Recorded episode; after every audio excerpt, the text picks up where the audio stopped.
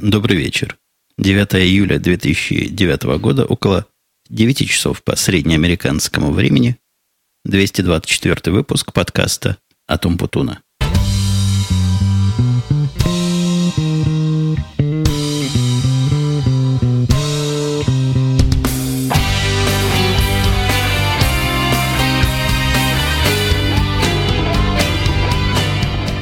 Слушатели, которые у нас тут не первый выпуск, а хотя бы второй, потому что в прошлом выпуске я, если мне не изменяет память, как раз анонсировал все это дело. Так вот, они помнят, что сегодня у нас юбилей. В сущности, юбилей прошел, он был, по-моему, 5 числа.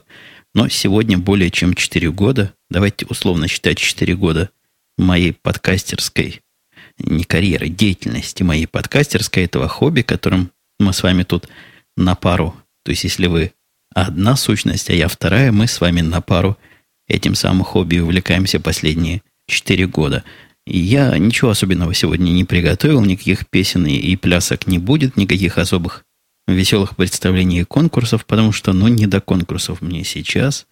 И вообще и неделя странная, или, наверное, уже больше, чем неделя. Уже, наверное, около двух недель, и оба они, обе две были странные. Ну, давайте про юбилей сначала, потому что так заведено, так положено. Мне надо чего-то вам рассказать, чтобы было вам потом за что меня в комментариях похвалить и рассказать, как вы все меня любите. Я не издеваюсь, я не иронизирую, говорите мне, всегда это приятно выслушать. В 33 раз я не буду повторять, каким образом мне пришла в голову эта гениальная идея записать свой подкаст, что меня толкнуло, какие были этапы большого пути. Это я, по-моему, каждый год вам уже говорю, посылаю слушатели, которые не в курсе, как же все это начиналось, послушать какой-нибудь или почитать какой-нибудь из интервью со мной, ну или поискать в моих старых подкастах годичной, двухгодичной, трехгодичной давности. Тогда я эти юбилеи очень и очень активно а, отмечал. Сегодня я вам скажу всего парочку цифр, но цифр красивых.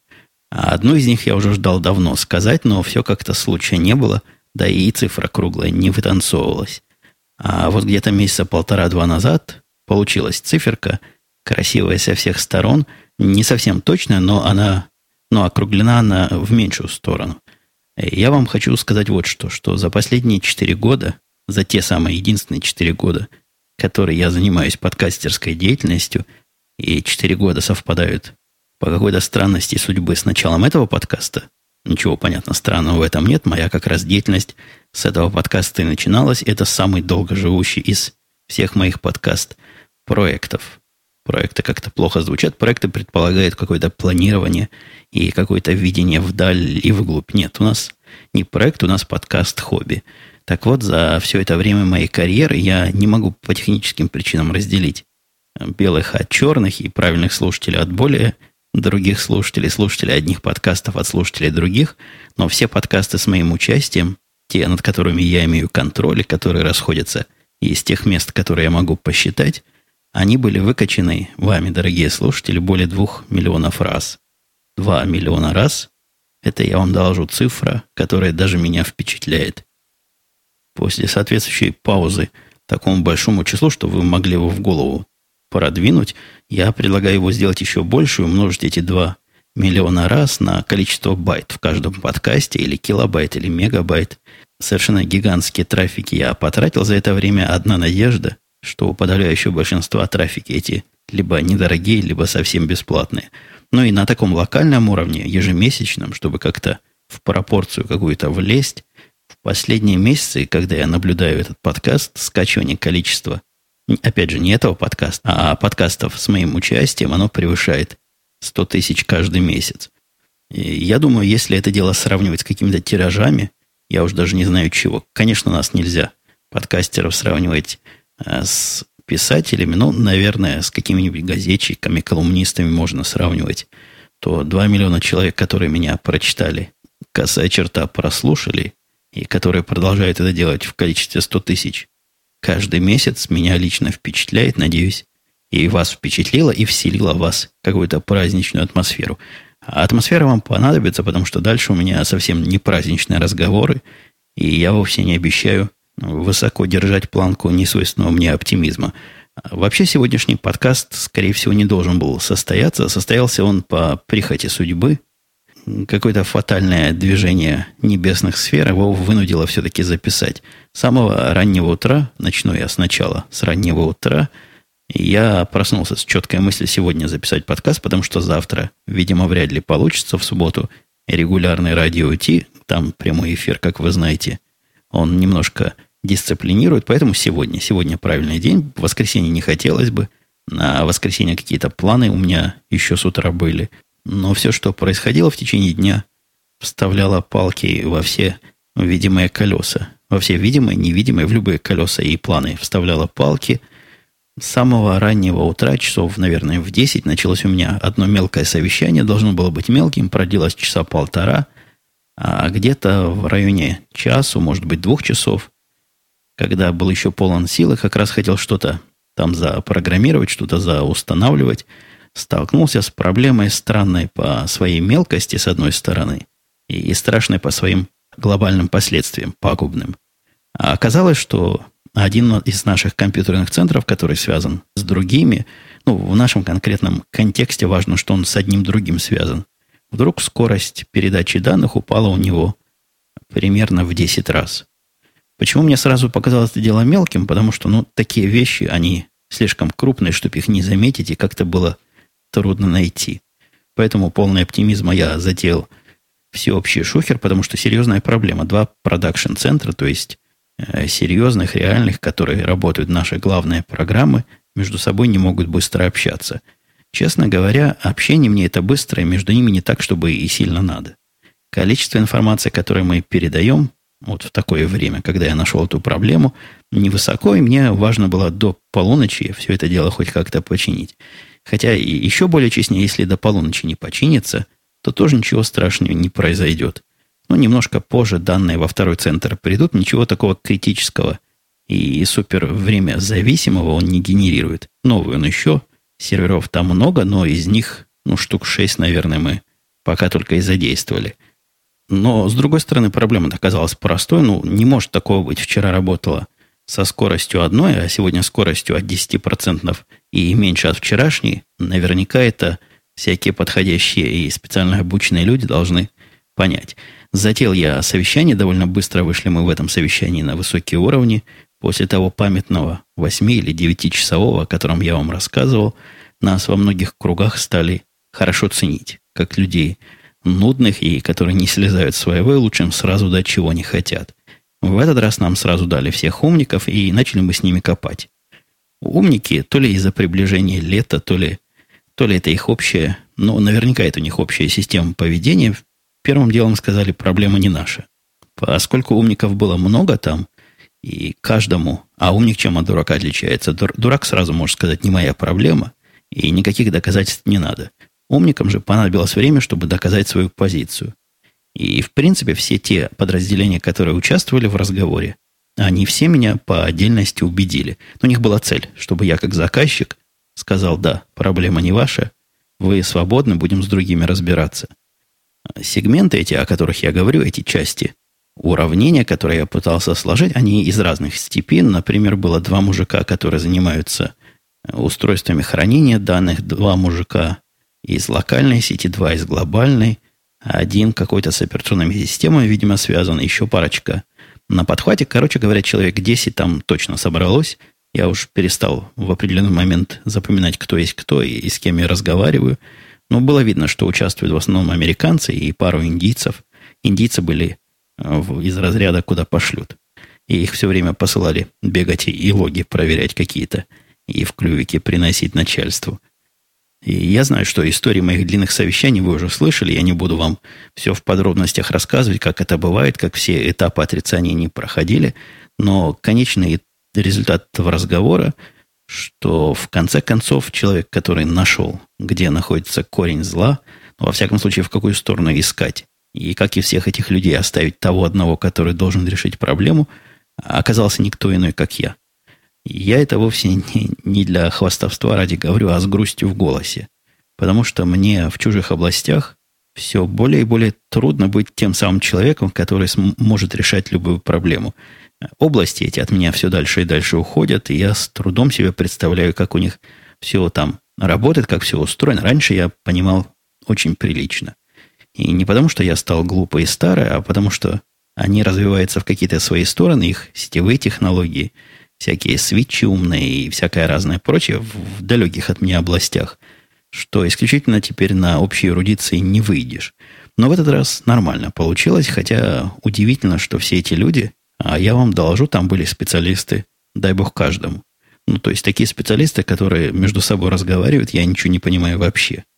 И каждый из этих специалистов, видимо, заточенный на отрицание, что проблема у него, совсем, совсем не пытался, это я с грустью в голосе вам говорю. Видели вы меня, сразу бы грусти в глазах заприметили. Так вот, с грустью в голосе ни один не пытался чуть-чуть выше посмотреть своей крыши и за свое дерево выглянуть.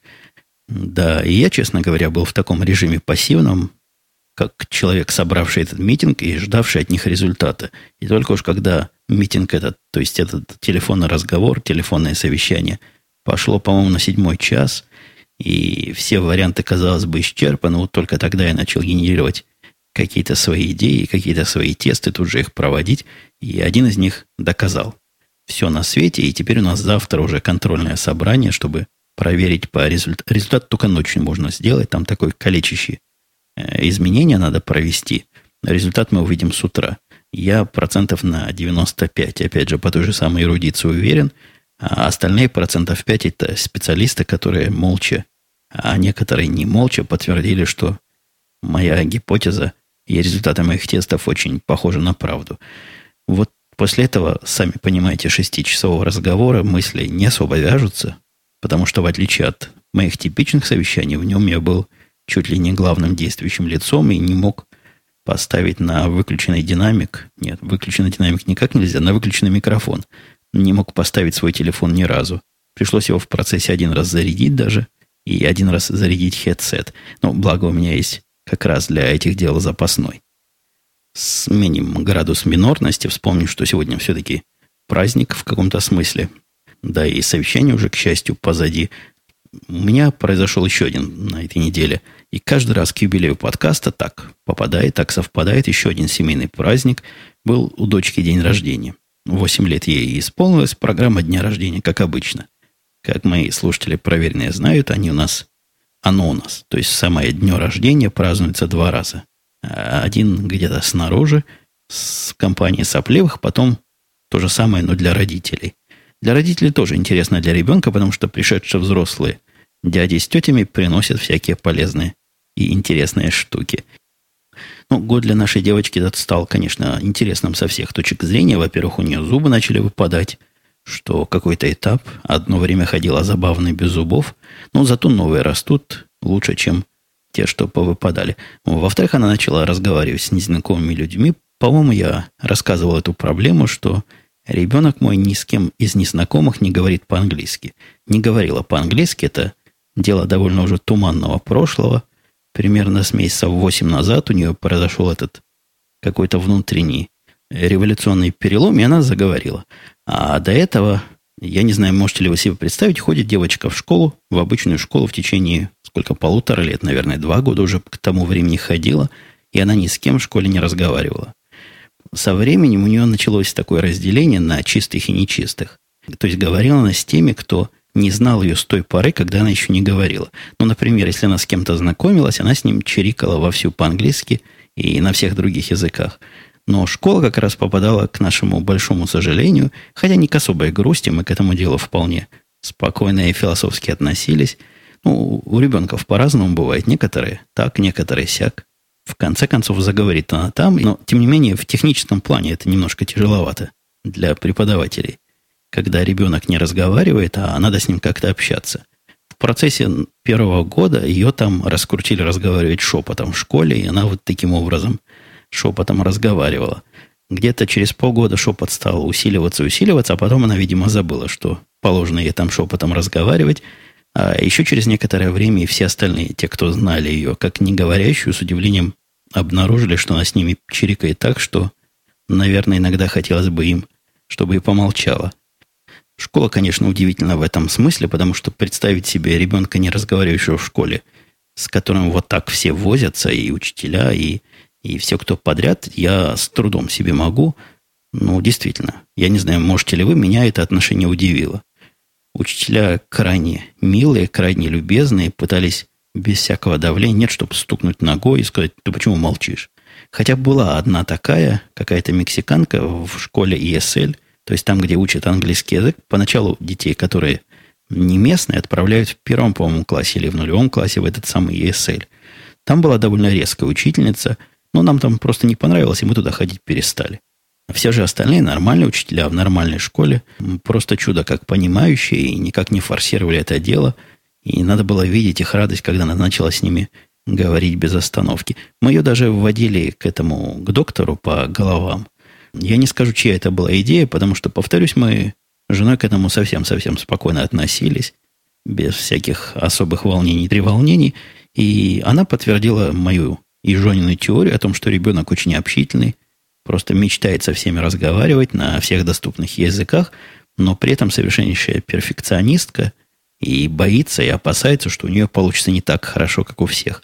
Но со временем она утверждала, это все пройдет, ничего делать для этого не надо, если хотим, можем завести себе какую-то не няньку, а какую-то приходящую репетиторшу, которая будет приходить с ней и заниматься просто уроками.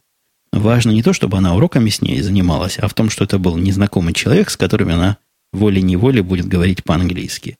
До этой теории даже не дошло, потому что раньше этой репетиторши у моего мальчика появилась англоговорящая girlfriend, и как-то все закрутилось. Может, действительно из-за girlfriend произошел этот сдвиг. А, может, почему-то по-другому. Но, тем не менее, год для нас стал годом говорения. Продолжая радостные семейные и около домашние темы, расскажу, что соседи приходят к нам, все еще приходят. Это я попытался подобрать синоним к слову «продолжаю». Потому что продолжают приходить после того, как я продолжаю темы, как-то кривовато. И я сегодня, да и в принципе в последнее время, я просто этого не особо анонсировал, делаю эти подкасты с минимальным монтажом, смысловым. То есть технические вещи я некоторые вырезаю, но если где у меня ручка упала и грохнула об стол, это я вполне вырежу. А вот смысловые паузы и смысловые ляпы оставляю.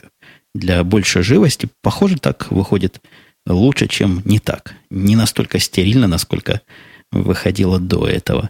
Так вот, о чем это я был? Как-то меня вся эта славистика и словом манипулирование ум за разум завело. Соседи, да. Соседи продолжают приходить такие. И соседка последняя, которая пришла, я уж не помню, рассказывала это или нет, стоит в шоу-нотах, жаловалась на чокнутого газонокосильщика. Помните, во времена нашей туманной молодости и юности у некоторых, а у некоторых еще до рождения был фильм «Газонокосильщик», где какой-то мужик газил косон, косил газоны, а потом его как-то то ли к компьютеру подключили, то ли он еще как-то с цепи сорвался. Ну, в общем, стал очень умный очень опасный. Наш чокнутый газонокосильщик, по рассказу соседки, не такой опасный, просто у него есть один маленький бзик. Он ходит каждый день и косит газон. На работу он не ходит, он пенсионер, но газон он косит в течение четырех часов каждый день. Чего можно косить так в газоне, как у него так быстро растет, непонятно. Явно мужик немножко не в себе – а соседке это не очень удобно, потому что за окном все время работает газонокосилка чокнутого косильщика. Рассказывал он это без всякой злобы и без всякой грусти. Видимо, за годы жизни здесь привыкла. Говорит, он всегда такой был. И она уже привыкла просыпаться под стрекотание и его машинки и засыпать. К счастью, он от нас далеко, потому что я даже не знаю, что бы мы с вами делали. И если бы рядом с микрофоном все время кто-то и издавал трудноубираемые шумы. Другая странность, которая мне показалась достойной упоминания, оказалось, что наш вот этот закоулок, наша улочка, ну, она улица равна закоулку и равна какому-то тупику. То есть тот тупик, в котором я живу, у него тут, наверное, домов 15, вот так примерно на взгляд, ну, может, 16, чтобы быть четным. И кто сюда заезжает, тут все свои. То есть из нашего тупика уехать никуда нельзя – можно здесь только заехать и здесь жить. Поэтому чужие здесь не ходят, и соседи, мне кажется, из-за этого, а может, по каким-то другим причинам, все друг друга знают, какие-то контактные. Но я вот в том доме прожил, совсем плохо знал. Ну, почти не знал никого, кроме соседей. Соседи с одной стороны, с которыми в конце перед переездом повздорил. По-моему, я про это уже рассказывал. Если нет, напомните где-то в комментариях. Расскажу и за замечательный вздор у нас с ними получился. Соседи с другой стороны, с которыми я только здоровался, ну, очень иногда. Ну и, собственно, и все. Напротив была чокнутая соседка. Я про нее, про Розу, про эту рассказывал. Больше же никого мы не знали. И даже если бы со мной кто поздоровался, идентифицировать соседей это или кто просто так проходит, совершенно было никак невозможно.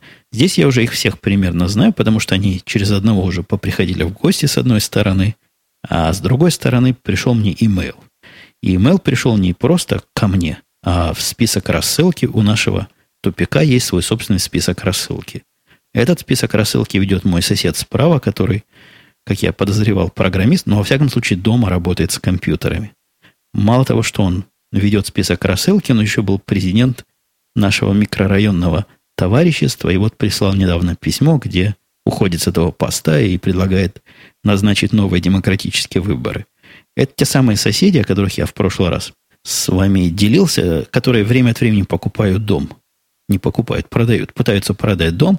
И вот написал он письмо, что все, на этот раз уже продали, есть уже сделка, есть уже контракт, и вот ему надо уходить с этого поста и будут назначены, соответственно, выборы.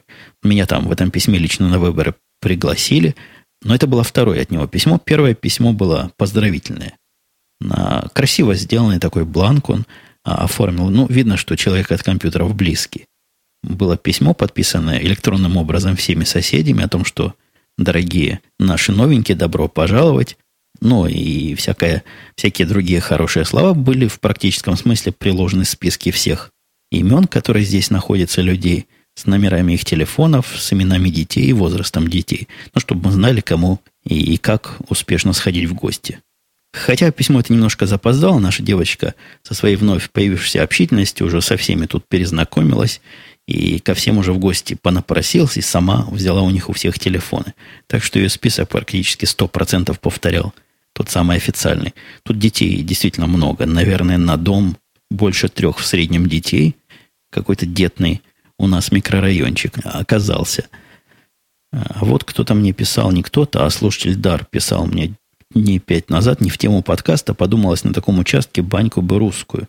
Евгений, ты как к баньке относишься? Э, на нашем участке, наверное, интересно было баньку русскую построить, если я правильно себе представляю, это такой домик, в котором топят по черному, а потом оттуда голые мужики выбегают э, вместе с бабами в прорубь, бросаются. Причем прорубь должна быть с холодной водой. Тут будет проблема с прорубью, потому что нет поблизости никакого водохранилища, прыгать некуда. Хотя у соседей напротив стоит рукодельная такая прорубь, но есть такой бассейн. Очень высокий, размером, наверное, я имею в виду высотой. Ширины я его не вижу отсюда, но высотой, наверное, метров полтора, может, два, причем портативный. Он как-то стоит у них там на траве, и время от времени соседская молодежь там плюхается. Ну, такой большой, не просто корыто, в которую воду набрали, а, наверное, диаметром метров где-то к 5, а может быть даже и больше. То есть пару раз туда-сюда сплавать можно, пару взмахов можно успеть сделать. Э, к баньке я отношусь как-то никак. То есть я не специалист по баням совсем. В баню я ходил по необходимости в свое время, когда не было дома удобств.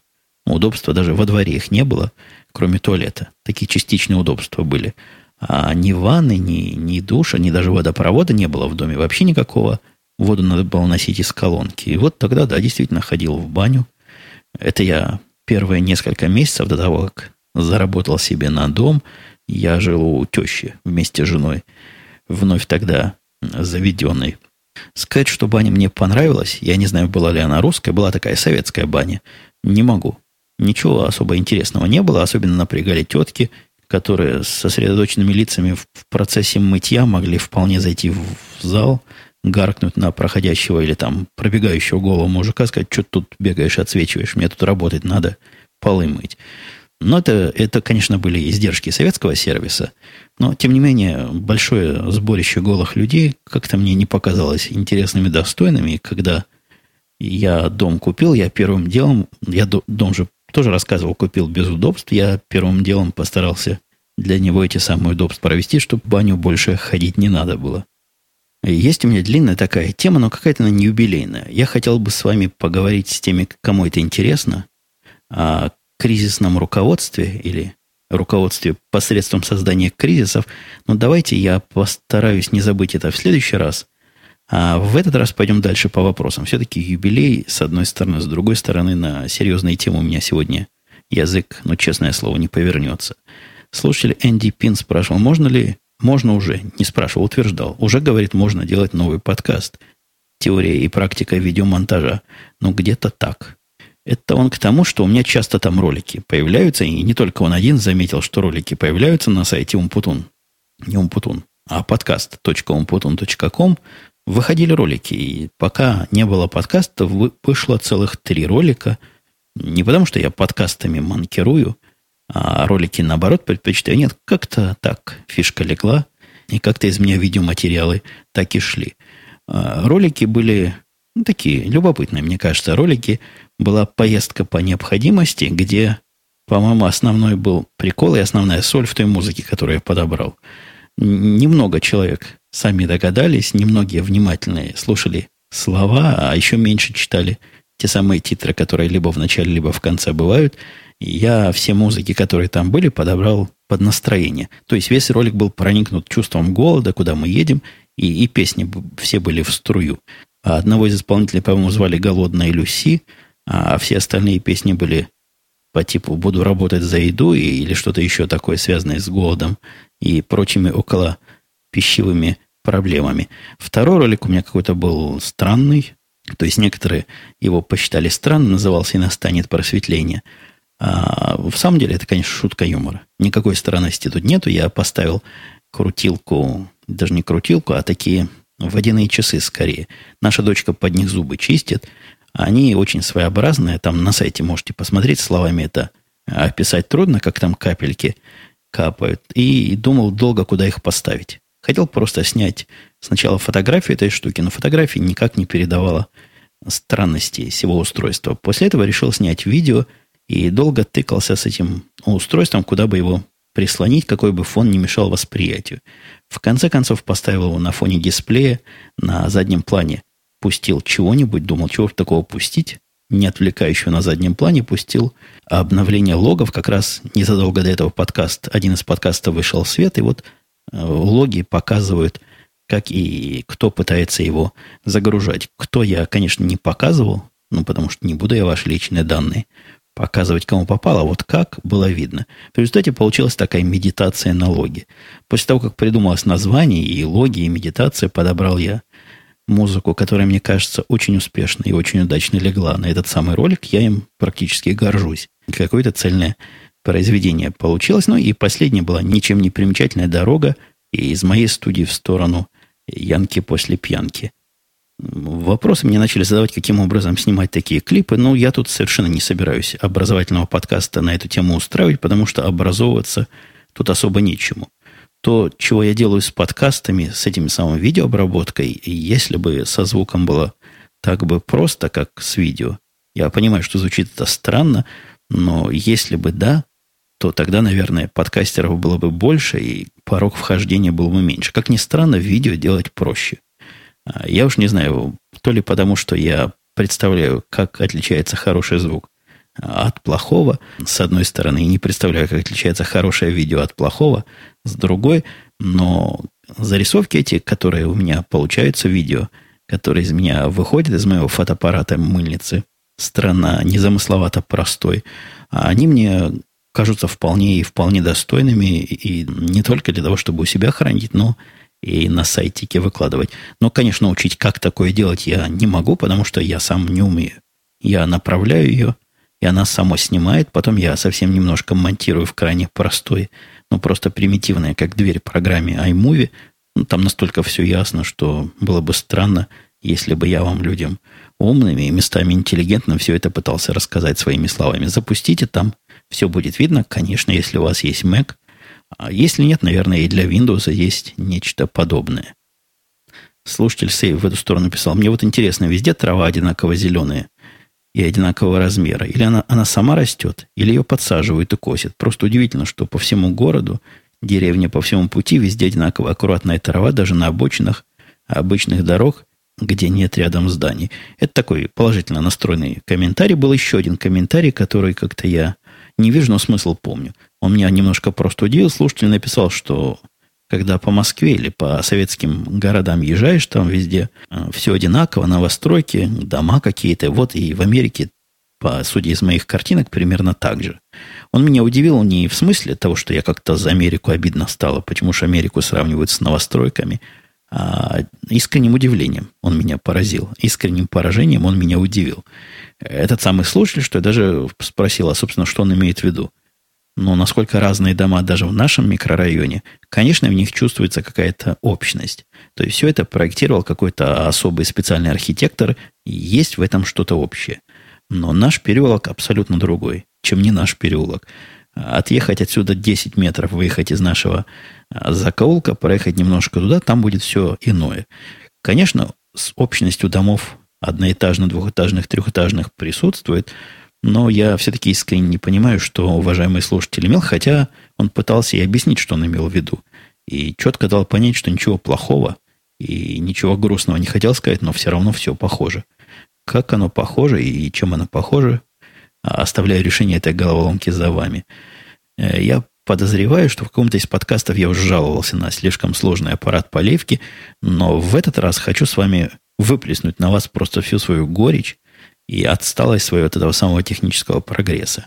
В гараже нашем висит аппарат размером с электрический щит маленький, в котором находится два крутящихся переключателя многопозиционных, пара, по-моему, кнопок, таких резиновых, дисплей не светодиодный, а жидкокристаллический, и еще пара-тройка кнопок там между ними случайным образом э, разбросано. Все это дело снабжено инструкцией, и все это дело является аппаратом по планированию и программированию поливки, аппаратом, которому, кроме той инструкции, прилепленной на стену, видимо, больше ничего не надо.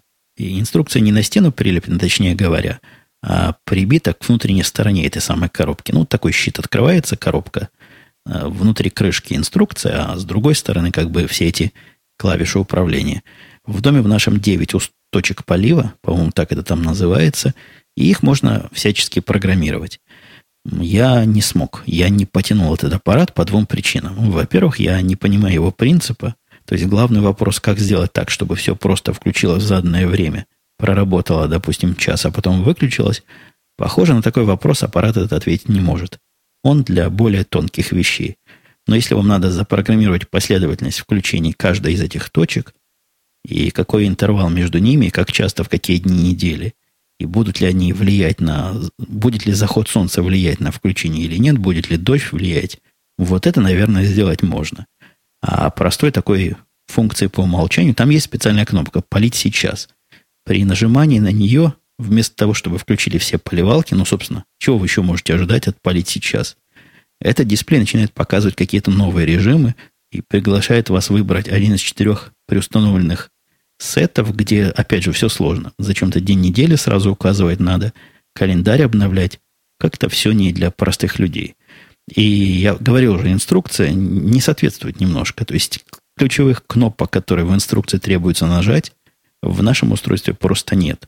А другие кнопки, которые есть, в инструкции не отражены. В конце концов, жене методом малонаучного тыка удалось научить эту штуку включать все поливалки по очереди – с какой-то задержкой между ними, и потом вручную идти их выключать. Как, чтобы они сами выключили через какое-то время, не получается, оно по кругу так все работает. Вот получилось у нас ручное автоматическое устройство, хоть как-то поливает, и то хорошо, и то и шланга не надо. Поливает оно при помощи таких брызгалок, которые здесь везде у нас натыканы уже от рождения этого дома, ну, с момента его покупки во всяком случае. И действительно удобно, что не надо ходить по двору со шлангами, не надо все это делать вручную. Хотя, конечно, аппарат мог бы быть и попроще. А вот еще вопрос один, почему-то не написано от кого. Привет, Евгений. С удовольствием слушаю ваши подкасты, то есть слушаю периодически, с удовольствием всегда. Только что набрел на вашу дачную поездку, образовался вопрос. На постсоветском пространстве существует система невербального общения между автомобилистами. Например, поморгать аварийкой в знак благодарности, если тебя пустили. И существует ли что-то подобное в Штатах?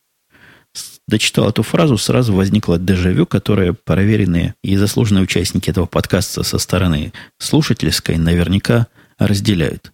Вот точно уверен и клянусь чем хотите, что о чем-то таком я уже отвечал. Наверное, примерно теми же словами скажу и сейчас, что я системы невербального общения здесь не заметил. В Израиле была своя особая система общения между э, водителями. Здесь нет. Здесь она какая-то человечески простая. Ну, то есть, когда тебя пропускают, ты ручкой помашь, когда хочешь проехать, показываешь пальцем или кивком головы, куда хочешь проехать, чтобы фарами сигналили при приближении к посту ГАИ. Я, я такую помню систему. И своего советского прошлого такого не видал. Хотя в фильмах видал, что сигналит и как-то предупреждают, в жизни не приходилось сталкиваться. Система, похоже, не выработалась. Во всяком случае, вокруг меня все пытаются адаптировать свои обычные жесты из обычной жизни. А, это был Андрей. Я просто не до конца дочитал его вопрос, потому что в конце он правильно завершил. Спасибо за ответы и за еженедельное развлечение. Ну и пока мы окончательно не ушли от вопросов и ответов и микротемок навеянных видео, скажу, что я сделал страшное, то, что, по-моему, обещал не делать. Я сообразил фит для своих видеозарисовок. Теперь злые языки их вполне могут называть видеоподкастами. Я категорически против. Я видеоподкастов не делаю. Придумайте какое-то другое название для этого жанра. Не хочу я становиться еще и видеоподкастером уж увольте. Но, тем не менее, на сайте подкаст.умпутун.ком теперь появилась четвертая иконка там в углу, где подписываться на все остальное. Можно подписаться и на это самое видео, которое я не хочу называть подкастами, будет по RSS приходить, как и наши обычные аудиофайлы, которые приползают вам вот примерно таким образом по сети последние четыре года. Насчет картинок смутило слушателя Серджа. А что его смутило? Смутило, как это так нарушение смутило слушателя Сержа? По-моему, если человек содержит сайт, он должен знать про такие моменты, как Google Web Master Tools. И я сразу поправлю, я содержу сайт, и даже не один. Кроме того самого подкаста Umputut.com, у меня есть еще несколько подкаст-ориентированных сайтов, ну и такой общечеловеческий. Я про Google Web Master Tools первый раз слышу. Так вот, с точки зрения Сержа, должен был я об этом знать, где он, то есть веб мастер веб-хозяин расставляет разрешение запрещения сканирования графического контента Google роботом. Если кто-то не желает, так пускай закрывает, тогда и не будет нарушений. Он имеет в виду следующее. Это я в прошлый раз рассказывал а, о том, что выдавливаю из себя пирата по капле, и вот последняя капля утягивания картинок из Гугла была выдавлена успешно, и теперь все иллюстрации к подкастам я покупаю в разных местах. Мне там мест накидали всяких интересных и бесплатных в том числе, где можно совершенно официально взять. Так вот, с точки зрения Сержа, если кто не желает, пусть и закрывает. Вот этот таг он имеет в виду, тогда не будет нарушений. А вообще это очень скользкая тема, потому что более 50% картинок друг у друга скопированы, понять, кто первоначальный фотограф и художник и так далее, а, видимо, сложно понять. Ну, и есть, конечно, какая-то правда, то есть не надо уж совсем фанатеть своей борьбы за авторские права, но мне лично так спокойнее. Я предпочитаю тут перестраховаться, чем потом жалеть. Жалеть не в юридическом смысле, а жалеть, ну, вдруг я обижу автора, будет автор настоящей картинки, я его обижу, возьму его картинку, а он вдруг бы был против. Что касается доводов, выложили и не защитили какими-то тулсами, что-то там не сказали, ну, это, мне кажется, сомнительно. Это из того разряда, что вор залез в ваш дом, потому что замок был слабый, и Поэтому сами виноваты, надо замки ставить получше. А, Евгений Янусов в своем комментарии в том числе тоже сказал, что есть огромное количество в интернете фотографий под CC, и в Фликере вообще их полно. Я на Фликере попытался поискать, как-то там трудно чего-то найти. Все-таки вот тот хостинг видео, который я, не видео, фотохостинг, который я по самого начала обнаружил, он мне роднее всего. И система оплаты у него человеческая. И найти там все легко и выбор огромный. С фликером надо больше времени затратить, хотя, наверное, этот самый несчастный доллар, который на картинку к сегодняшнему подкасту потрачу, можно было бы и сэкономить. Кроме того, тезка немножко развивал мое недоумение, что с беременными делать. Пишет он, что две моих беременных уходили в этот самый декретный отпуск с сохранением места, всех прочих прав и вроде даже с какими-то бенефитами. А на это время их заменяли контракторами – Детей берут э, в детский сад для самых малышей 6 недель. Если барышня заинтересована в продолжении карьеры, то обычно за полгода возвращается. Впрочем, не претендую на детальное знание вопроса, не более в Штатах. А, видимо, у него Это где-то он пишет тут не русскими словами, наверное, где-то в Европах. Ну, скорее всего, так и есть. Я этот вопрос пока не прояснял. Меня, собственно, удивило, как вы помните, не чего с беременными делать. Я подозревал, что не выгоняют их с работы. А почему эта тема такая запретная и табуируемая? Кстати говоря, контракторы, которыми их заменят, мне трудно представить, как мою программистку заменит контрактором, ну, даже на полгода. Какая-то не очень реальная, по-моему, перспектива. Но вот Ставор, наш заслуженный слушатель подкаста «Радио Ти» говорил, что по поводу картинок странно получилось, дает ссылки на два сайта с бесплатными коллекциями легальных изображений. Вот ходил я туда, найти там чего-то сложно. Действительно сложно, а один из этих двух сайтов, который уважаемый Ставор там представил, все время норовит меня как-то вынудить купить. Я этого не люблю. Я люблю, когда я хожу на сайт с понятными условиями, я там плачу свои, за свои кредиты и понятно чего за свои деньги получаю. Э, здесь э, все сложнее, и мне кажется, сложность не стоит тех денег, которые я смогу сэкономить. Кстати, по поводу сложности, мне опять, будьте смеяться, опять надо было посылать факс, но на этот раз не при помощи того замечательного сервиса, который я вам говорил, название которого не вспомню, потому что он у меня в букмарках, а международный факс – я посылал своим родителям в Израиль табаки, и там таможня как-то их унюхала. В прямом смысле этого слова. Видимо, у них специальная овчарка на табаке не натренирована и заставила представить описание, какие табаки внутри для растаможки. Как я понимаю, процесс бесплатный, но почему-то надо им это самое описание, счет, фактуру предоставить. А счет, фактура, думаете, где? Понятно, где, в коробке. Для того, чтобы коробку получить на руки и открыть, надо этот счет самый представить. Нашел я копию, послал прямо туда, на таможню по факсу. По факсу посылать международный мой любимый сервис не позволяет. Нашел я другой сервис, который даже поставил сюда похвалить. Но прошло время, и, к счастью, я понял, что его ругать надо, не хвалить, потому что этот самый popfax.com, он действительно замечательно простой и, на первый взгляд, дружественный. Покупаешь, опять же, кредитов, по-моему, минимальная порция на 25 долларов – и посылай факсы не хочу. У них там расценки есть, там международный факс, по-моему, полтора доллара послать. И вот себе посылай. Но там есть маленькая, маленькая закорючка где-то. Я, честно говоря, до нее так и не дошел. Видимо, на это рассчитано, что не дойдут такие, как я. До этой самой закорючки ваши 25 долларов истекают через месяц. И если вы не допосылали факсов, все, конец, сливая воду – надо платить за новый месяц. Нигде не было сказано, что деньги это абонентская плата, а именно показывались как покупка кредита. Но справедливости ради, факс, который я послал, очень просто посылается через их сайт, прекрасно на той стороне был получен, никаких нареканий нет, если бы не цена. Но за 25 долларов мне не надо один посылать факс, и вряд ли я услугами этих ребят еще когда-нибудь воспользуюсь. А вот еще странный вопрос. Сегодня у нас, вы заметили, видимо, в честь юбилея и в честь праздника общение в виде ответа на комментарии преобладает. Так вот, Шурин, Сурин или Сурен спрашивал. Доброго времени суток. Слушаю вас уже года три в этом подкасте. Да и раньше время от времени вы жаловались на кондиционер.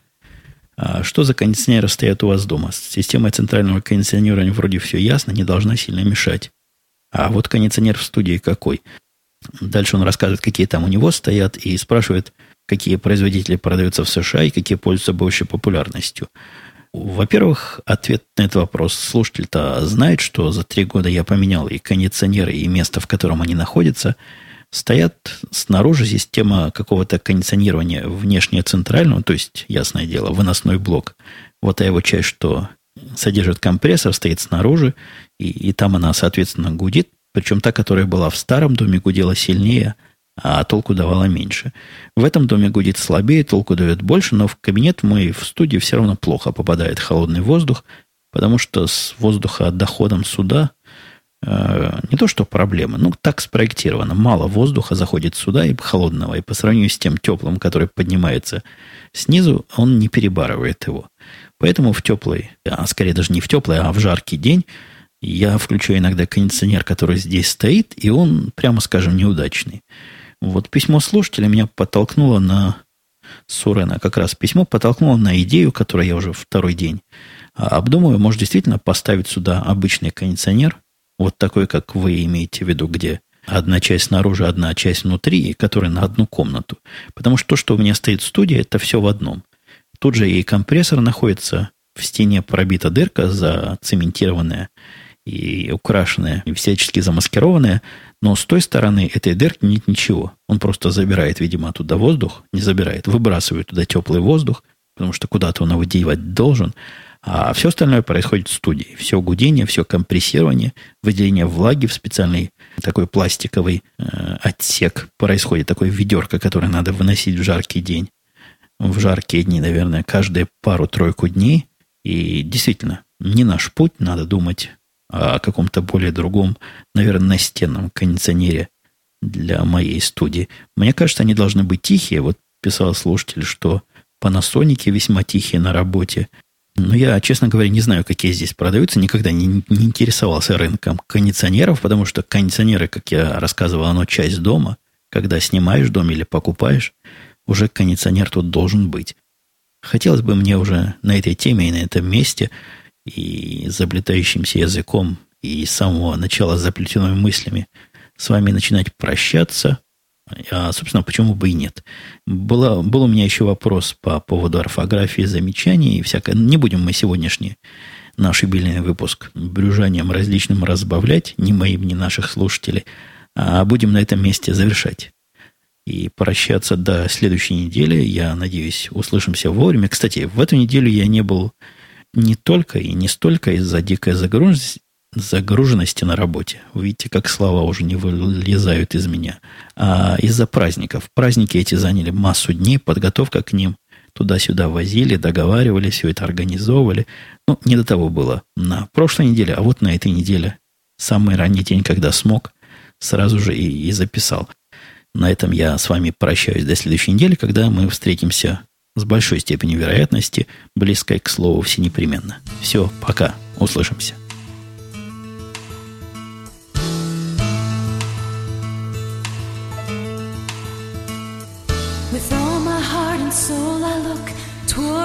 Finish line. Everything within me says you're gonna win this time. Just as I get started, seems I'm lying on the ground in the arms of one who said he'd never leave me when I'm down.